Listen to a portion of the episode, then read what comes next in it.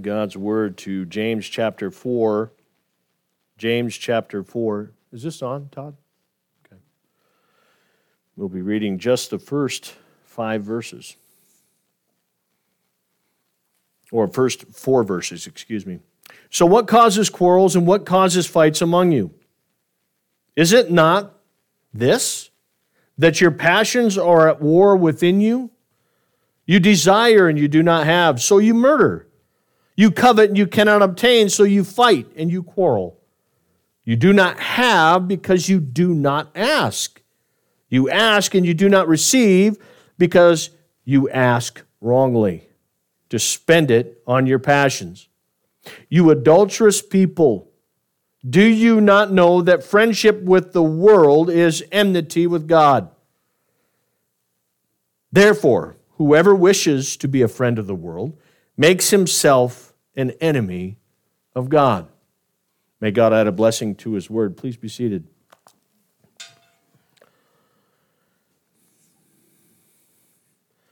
A few weeks ago, we examined the tail end of chapter 3, where James reveals that there are two kinds of wisdom that we can operate in.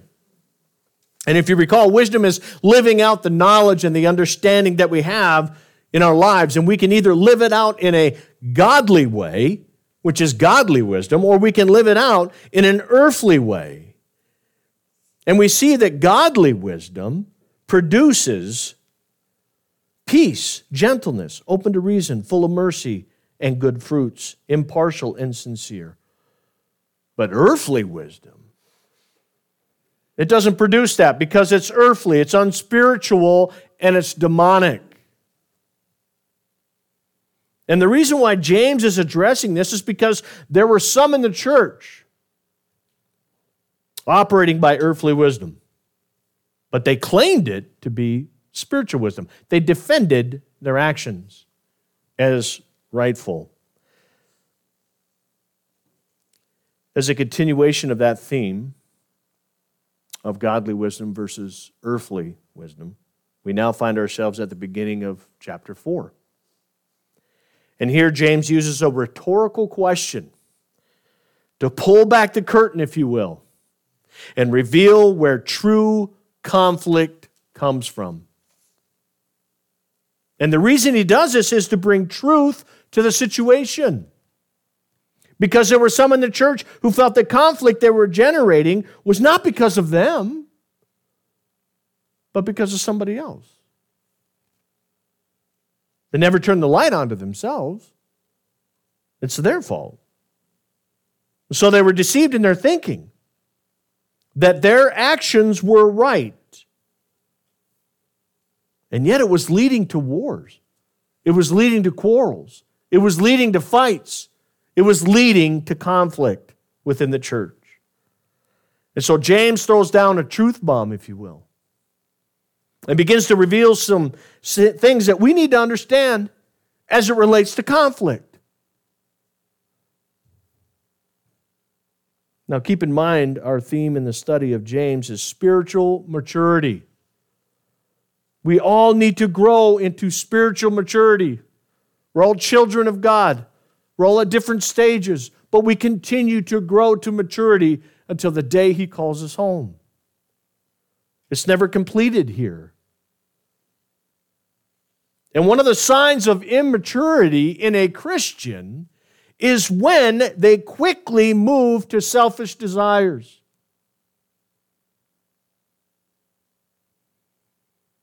And it leads to quarrels, leads to fights, leads to wars, leads to conflict. So we need to explore what James is saying here for our own benefit, for our own understanding, for our own maturity.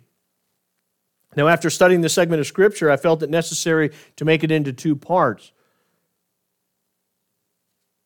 In the first part, we're going to explain where conflict comes from within the verses that I read. Part two will come in two weeks because my brother Tim is going to be preaching next week as I'll be out of town. But part two is going to examine how we prevent it from happening in our lives. And so let's begin by looking at verse 1. What causes quarrels and what causes fights among you? James uses the term quarrels and fights. Now, some of your versions may actually say conflict or wars.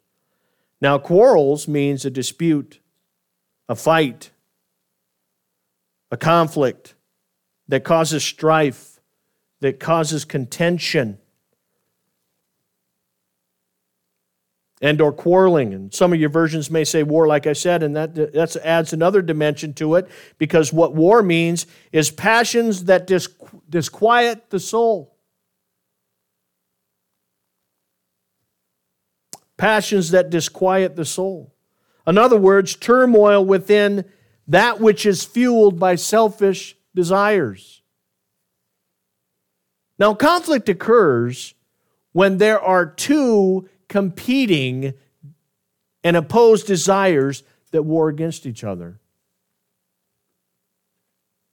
This can happen within us, within ourselves, individually. When our flesh desires something that the Spirit says that is not of God. It can happen with others husbands, wives, friends, family, neighbors, the guy in front of you who's driving the car like an idiot but it can also happen with God. It can also happen with God.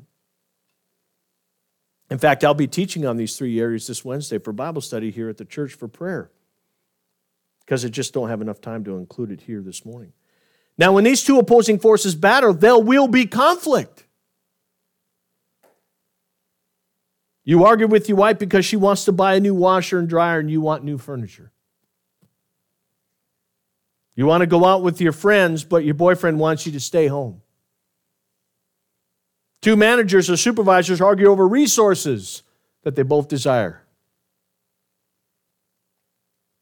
Conflict can happen at any time, in any area, in any situation. And sadly, it can happen in the church. It shouldn't, but it does. Remember the disciples when they were traveling down the road? and a discussion emerged who would be the greatest? These are 12 disciples, man. They're walking along with Jesus, God incarnate. Yeah, I think I'm better than him. Th- James, you don't have a chance. I'm Peter. Come on. And they started arguing as to who would be the greatest. You can find that story in Luke chapter 22. It's a great study in relationship to what we're talking about here. And so it can happen in the church as well. You've heard of the old saying, you know, that church split over carpet. There was one church I was reading about in Canada where a pastor had his tie get caught up in his hand and started choking him. And so he took the tie off and said, Ties are from Satan, no more ties. Caused a split in the church. And to this day, one of the churches in Canada is known by the last name, and I forget the guy's name, because he doesn't like ties. And it can happen over anything when there are two competing desires opposed to each other and desire their own thing. That's where conflict comes from. And like Chris Tweedy preached last week, which was a great message, it happens when we act in a selfish way. I want what I want. We may not say it that way to ourselves, we'll justify it. I think I'm right here. And I think this is what I should have. And they shouldn't have that. That's how conflict starts. But remember what Philippians 2 3 says do nothing from selfish ambition or conceit. We can stop right there. Do nothing out of selfish ambition or conceit, but in humility count others more significant than yourself. Now, as important it is to know what conflict is, it's always good to define that and understand it, but we also understand what the source of conflict, where does it come from? James provides that as well in the second part of verse 1. Is it not this that your passions are at war within you? That's where it starts. That's where it begins. And this is the truth that James is throwing to the church right now. It begins with you. It is internal, not external. It plays out externally, it starts in you. It resides within your passions, and your passions are lusts. And lusts is the desire for instant gratification. We're not just talking about sex here, it's about anything that you lust after. I want that now.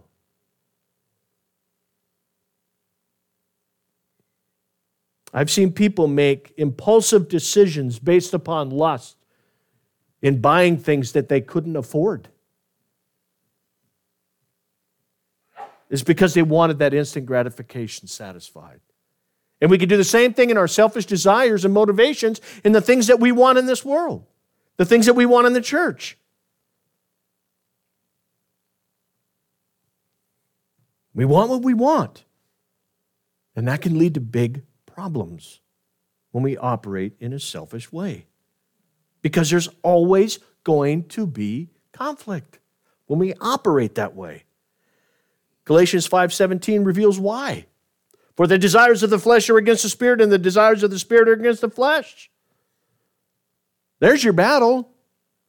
And it's right here. Before I was saved, there was no battle. Why would there be? If I wanted it, I, I, every once in a while, the morals and the values that my mom and dad taught me kind of came into conflict with me, but overall, hmm, but when the Spirit of the living God entered into my heart. Tim, this is the way of the Lord. I don't like that way, Lord. I didn't say that. That was my flesh. Like, oh no, we're opposed to that. We're not doing that. No way, because that doesn't satisfy us. And God calls us out of ourselves by way of the Holy Spirit as soon as we're saved, and He never stops. Now, it's important that we understand this because since we are selfish within ourselves, our sinful nature, we don't see conflict coming from within. We think it's somebody else. It's not me, it's them. Watched a couple of three year olds. I got two of them for grandkids. Who did that? They're each pointing at each other. It wasn't me, it was them. But James shows us that it is us because it starts with us. This is the front line of the battle that we face. And if we don't conquer it here, it's going to spill over just like any other conflict that you see in the world. Now, it's important that we get this because if we see it only from an external perspective, we're not going to take responsibility for it. We're not going to own it. We're not going to say, it's me. And we're really good at doing that. But when it comes from within, that changes the situation to where we have to look in. You see, once you know how something starts, you can make a strategy in preventing it from happening. Again, Paul says in Galatians, but I say, walk in the Spirit, and you will not gratify the desires of the flesh. For if we walk in the Spirit of the living God, we are in perfect harmony with the Spirit of the living God. We are abiding with Him we're not walking contrary to Him. And you know, when you walk contrary to the Holy Spirit, that never works, by the way. That will generate conflict. Now, ideally, we would all love to be here, walking in the Spirit, never gratifying the desires of the flesh. But yet, it still happens. It happens in the church, it happens in our life, it happens in our relationships. And when it does, and we need to understand this too, when it does, when we allow it to happen, it could be very destructive. Verse 2 You desire and you do not have, so you murder, you covet and you cannot obtain, so you fight and you quarrel. Now that's pretty harsh for James to say, but it's true. Selfish desires can manifest all kinds of destructive behaviors and conflicts. And the first one is murder. Murder? Come on, James. That's a little harsh. What was that? Uh, what was that movie? I didn't watch it. I seen a clip of it. Will Ferrell when he plays Don Burgundy when they were fighting in the court with different networks, and he goes, "Boy, that escalated quickly." That's how fast it can happen. And it can go straight to murder. And as I was reading some of the commentaries on this, I was like, really? Murder? And what the commentators all agree on is, is James is trying to make a point here on how severe it is when it occurs and what it can lead to. To think that your passions cannot lead to murder, well, just look at human nature. Because it can. I had a friend of mine at Malmstrom when I was in the Air Force. And he got orders to Germany, and I got orders to Korea. And next thing I know, as the Air Force is a large force, but it's small, you, you start, oh man, I was stationed with you at Malmstrom. When I got to Minot, there was a guy going, hey man, I was stationed with you at Malmstrom. Yeah, yeah. Hey, so we started going down the list of names. And his name came up. I said, hey, whatever happened to, uh, what's, he goes, uh, wow, you wouldn't believe it if I told you. No, tell me. He went to Germany with his wife. His wife started having an affair. He followed him to Paris and he killed them both and himself. You see, passions can lead to that. And it's sad. It's sad when it happens. Now, I think a better understanding of what James is saying here is we need to understand what the word in the Greek means the word murder, and it means to kill. And in the context, some commentators believe this is that it comes from a zealous nature, such as the Pharisees desiring to murder Jesus. And why did they want to desire to murder Jesus? Because they believed what they were doing was God's work, that God was on their side. And this guy came in disrupting things. And guess what? They were jealous of his following and they didn't agree with his message. So they found a way to put him on the cross. And the whole time they sat back going, We were right. And he was wrong. Until the day he was crucified. And he rose from the dead. That's when they knew. In fact, that's when the centurion knew.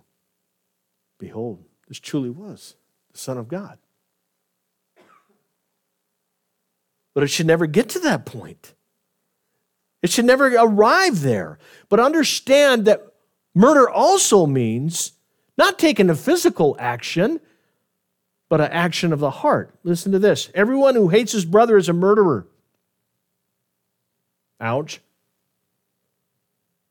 And you know that no murderers have eternal life abiding in him. 1 John 3:15. Now this comes from the apostle John who sat at the feet of Jesus and his teachings, and we hear this in Matthew chapter 5 verse 21 through 22.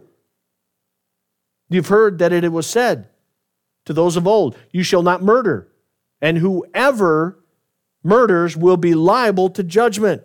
But I say to you that everyone who is angry with his brother will be liable to judgment. You see, murder can happen in the heart. And although murder is something we would never consider in an actionable action, we can be angry with somebody and Jesus corrected the true meaning that if you feel it in your heart, it's like taking action. Because everything is from the heart. It's from the heart. That's how we love. That's how we care. That's how we cried out to Jesus. That's why he gave us a new heart to live this life in Christ. It's about the heart. And everything comes from the heart. If it's corrupt, guess what's coming out of the heart? That which is corrupt.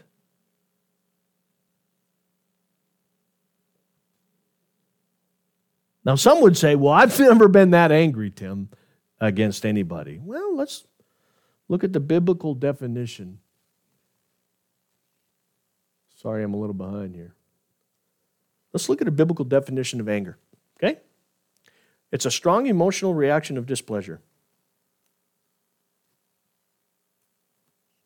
often leading to plans of revenge and punishment. Now, it doesn't seem very harsh, does it? Seems rather benign, if you ask me.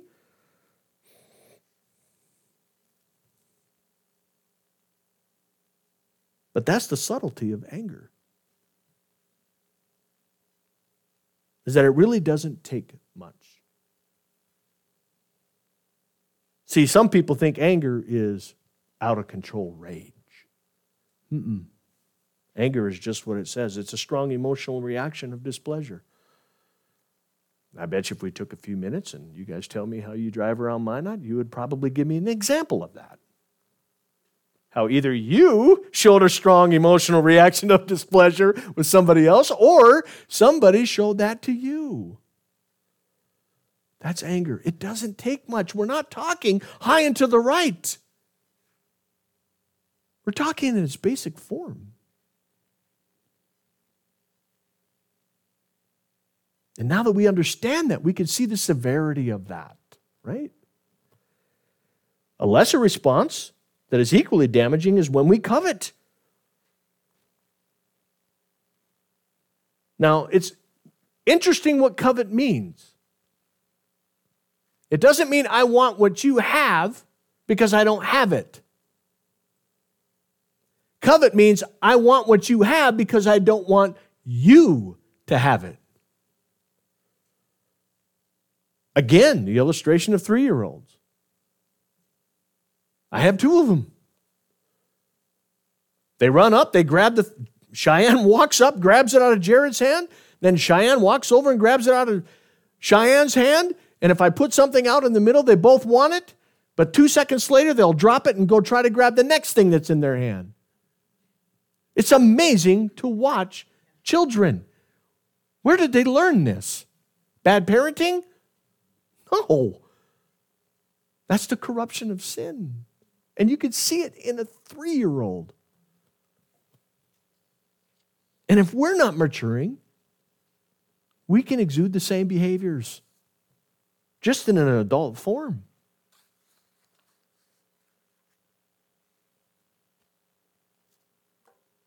And this can happen in the church too. You remember the story of James and John, the sons of thunder? They're called that for a reason. Right? There's two places we can find this story Matthew chapter 20, verses 20 through 26, and Mark chapter 10, verse 35 through 45. I would encourage you to read those two stories. One deals with the moms involved along with James and John, the other one's just James and John. But basically, mom goes up to Jesus and says, I would like for my sons to sit at the left hand and the right hand of you. Okay? Can we make that happen? Let's go, Jesus. Let's make it happen. Because my sons are, well, we already know they're probably the best of all this bunch. I don't know if that's what she said, but for a mom to approach Jesus and say, I want my sons to sit at a level of prestige and honor to the left and to the right of you. And Jesus says, That's not for me to give to you. Now, what happened when this story was learned by the disciples? They were indignant. They were not happy with James's mom, James or John. That happened within the disciples. Well, if it can happen there, it can happen here. Now, there are two reasons why this internal conflict manifests itself outwardly in murder and coveting. And they're not good. And the first one deals with our prayer life. I mean, prayer is good. I meant that the actions that we take are not good. But the first one we deal with is our prayer life. Our prayer life, verses 2 and 3. You do not have because you do not ask. You ask, you do not receive because you ask wrongly to spend it on your passions. The first reason that there are destructive behaviors that manifest themselves in selfish passions that desire things is because our prayer life is off, or it's non existent, or it's corrupted. Listen, selfishness hinders effective prayer. Selfishness hinders effective prayer.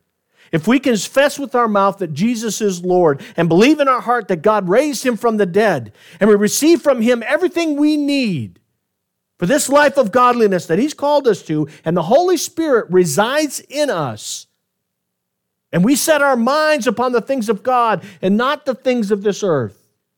I'm describing a Christian here. And if we desire to walk in the Spirit of the living God and not in the flesh, then we must believe that all things come from Him. We have to believe that. Romans 11, 26, for, for, for from him and through him and to him are all things. To him be the glory forever. Amen. You know what this is saying? Everything we have, everything we'll ever have, comes from him. Opportunities come from him. Promotions come from him. I told my son that a long time ago. I said, Seth, when he was talking about promotions and the opportunity for promotions, I said, let me tell you something. The Lord showed me when I was a staff sergeant that all promotions come from him. They're in his time and for his purpose and for his goodwill. I said, so you need to pray that this will be the will of God for your life. Everything comes from him. Positions within the church come from Him.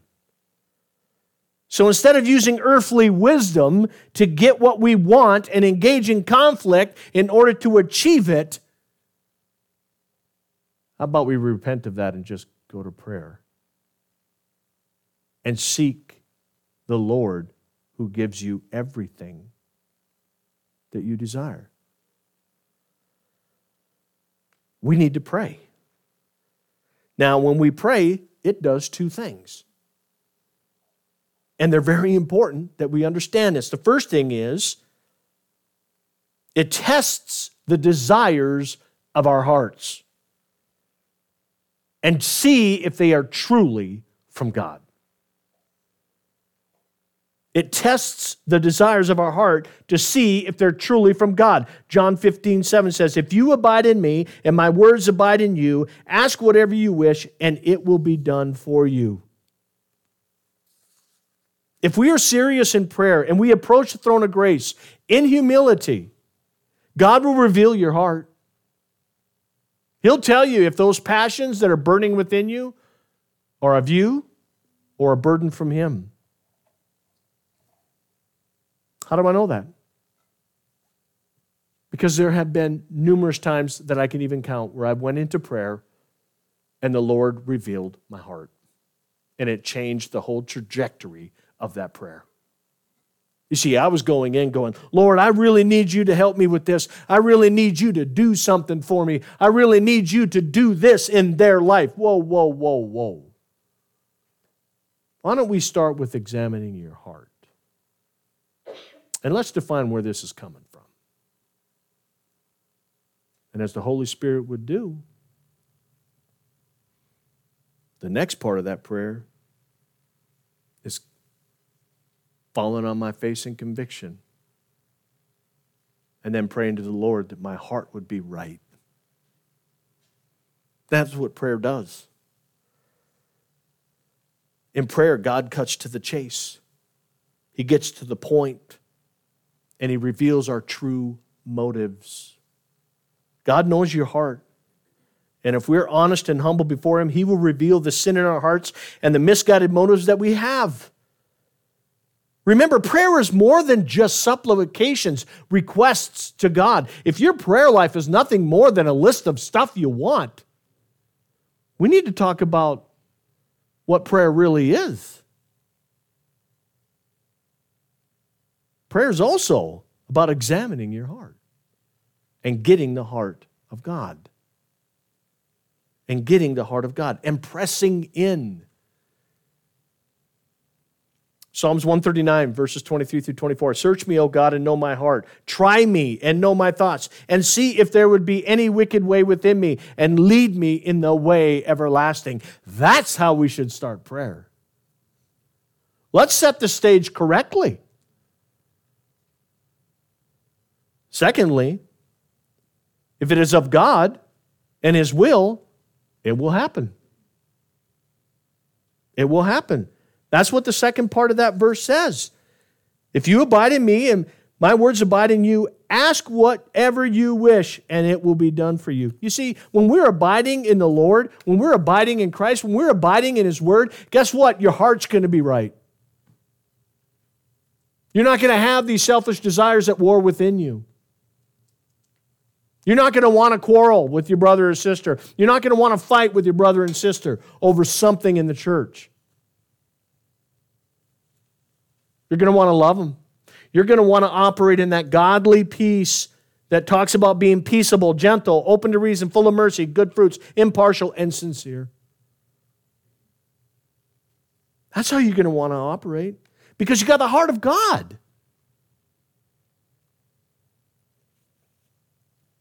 Listen, I don't want anything that is not in accordance with God's will. Nothing. I don't want the high paying job if it's not God's will. I don't want the promotion if it's not God's will. I don't want to teach or preach or be a pastor if it is not God's will. I had to go through some very difficult circumstances in my life to figure that out. You don't have to. Seek God first. Any desire that you have, let Him purify it. Let Him show the true motive. And if it's in the will of God, what a blessing to walk in the will of God.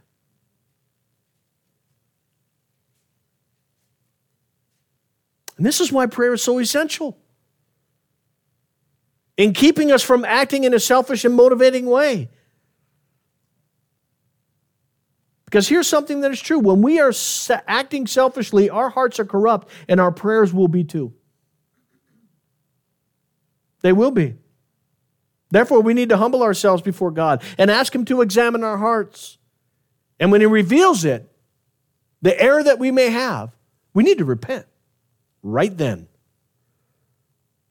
Listen, if you go to prayer and all you do is affirm yourself in what you are doing, your heart's not right. You want an example? Remember the Pharisee and the tax collector, or the publican, as your versions might say? When they approached the throne and they prayed, how did the Pharisee pray? Boy, I'm glad I'm not like that tax collector. I tithe, I fast, I do, I walk the way the Pharisees walk, or whatever he said. I'm glad I'm not like that tax collector. And that tax collector, and that Pharisee was right here. Oh, Lord, I am so glad I am not like that guy. And where was the tax collector? He was over here. He wouldn't even approach the throne of grace because he was unworthy. And so, if all of our prayers are nothing but affirming us and telling God what to do about other people, whew, might want to check our heart. Now, the second reason this happened is because we're operating in earthly wisdom. The first reason is we're not praying properly. That's why we war. That's why we fight. That's why we try to covet, is because we're not praying effectively. We're not getting the heart of God. The second reason we're doing it is because we're earthly. We're operating in an earthly manner. And I'm going to tell you something. I could have my brothers come up here and talk. There were, we were good in the earth. we knew what we wanted. We know how to manipulate to get what we wanted. And we knew how to fight to get what we wanted in the earth, in the flesh. That's not how God operates. That's not what He's called us to do.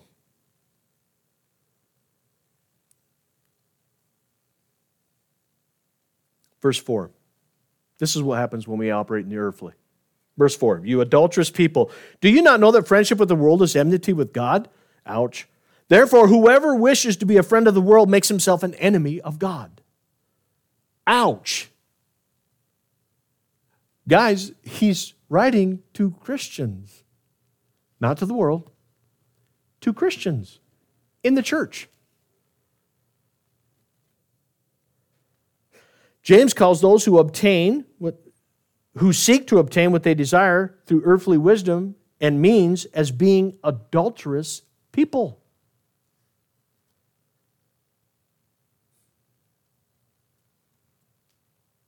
Jesus, we are the bride of Christ. And someday he's coming for his bride, the church. Why then, if we are his bride, why do we go to the world to get what we want? Versus going to him? Why? Why do we operate in an earthly way when he has laid out exactly how we are to live this life in Christ? That's why he uses the term adulteress. You're going somewhere else to get what I provide you. Look at the Old Testament. Just read the book of Judges. That plays out all the time. They're always seeking something from the world that the Lord said He would provide them. He called them adulterous as well. Their heart's not right for God, but it's for the world. They're using worldly schemes, worldly processes to obtain what they desire. Brothers and sisters, this is really important for us to grab because it's one of those points that we tend to brush over and say, well, that's not me. I don't operate that way. I would never act that way. And yet we do. It may be at varying levels, but we do. You have the best example within yourself as to what James is talking about. And it only takes a few moments of reflection to come to the first moment of conflict and analyze it and see exactly where your motives were.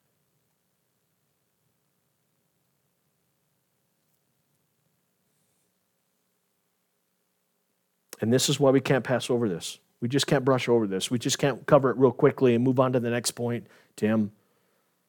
Because when we act in a worldly way, in order to selfishly obtain what we want, it generates the conflict. It generates the conflicts and the wars and the fighting and the hatred. And James says that's friendship with the world. That's how the world acts. That's not how you are to act. See, we're different than the world. Our citizenship is not in the world. We are not governed by worldly lusts, impulses, desires. We are governed by the Holy Spirit that leads and guides us by way of His Word. This is how we're supposed to live. Not that way. Not that way. I think it's important that I understand what enmity means. It's one of those words. It means hostility. Hostility towards God. Now that's what James is saying. So don't send me texts, don't send me emails saying, I really didn't agree with what you were saying. James is saying that if we operate in the world out of selfish desires, that's enmity towards God, which is hostility towards Him.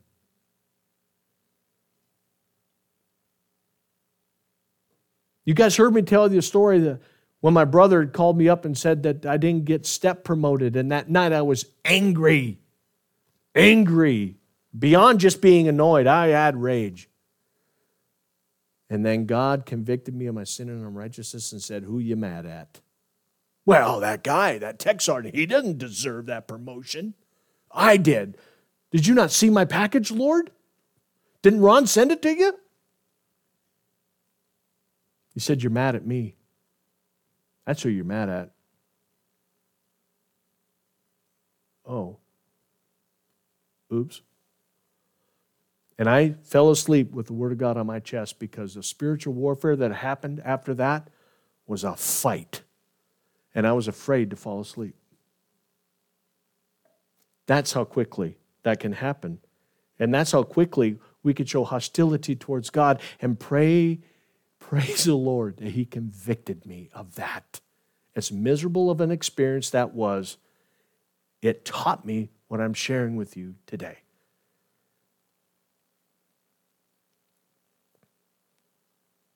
This is why we need to pray. So we can discern the will of God, to change our heart, to define our motives, so that we don't act that way. Now, this is part one of quarrels, fights, and conflicts. And it paints a pretty grim picture of ourselves when we operate in a selfish way to get what we want. In part two, I can't wait to preach this. In part two, James reveals how we prevent it from ever happening. And feel free to read ahead. But here's what I want you to take away from this. This is what I want you to remember as we come to close. Nothing good ever comes from being motivated by selfish desires. Nothing. Nothing. All they provide is destructive actions and behaviors. Quarrels, fights, and conflicts and wars are indicators of conflict within ourselves. And it can easily involve others, and it can adversely affect our relationship with God. When you find yourself in a situation where you feel conflict is starting, stop. Pray. And seek the Lord. Have Him examine your heart and reveal your motives. Brothers and sisters, I believe if you do that, He will reveal your true motives, and you will then be able to walk in peace, gentleness, open to reason, full of mercy and good fruits, impartial and sincere, and most importantly, in love for one another. In love for one another. It is amazing how Chris Tweedy's message fit perfectly in between the two messages that the Lord has given us in James. We're talking about unity in the body of Christ and one way we do that is through maturity in the body of Christ. And one of the things that we need to do for maturity in the body of Christ is understand what conflicts are, where they come from, what motivates them, what happens if we yield to them, and how we prevent them. Let's pray. Heavenly Father, I thank you for this word. I thank you, Father, that every day your word lives in us. It saved us, it empowers us, it guides us, it is a lamp unto our feet, it brings about a more mature faith. And so, Father, by way of your Holy Spirit, convict us now this day of the conflicts that we may have been involved in when we've hurt someone else. And pray, Father,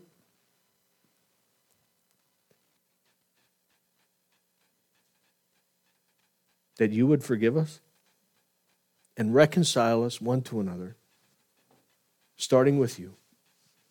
And so, Father, we bear out our heart to you and pray that your Holy Spirit now will speak to us tomorrow, Tuesday, all week, next month, all year, for the rest of our life on what conflict really is and where it begins so that we can walk in love, Lord, for one another. And we ask this in Jesus' name. Amen. Please stand.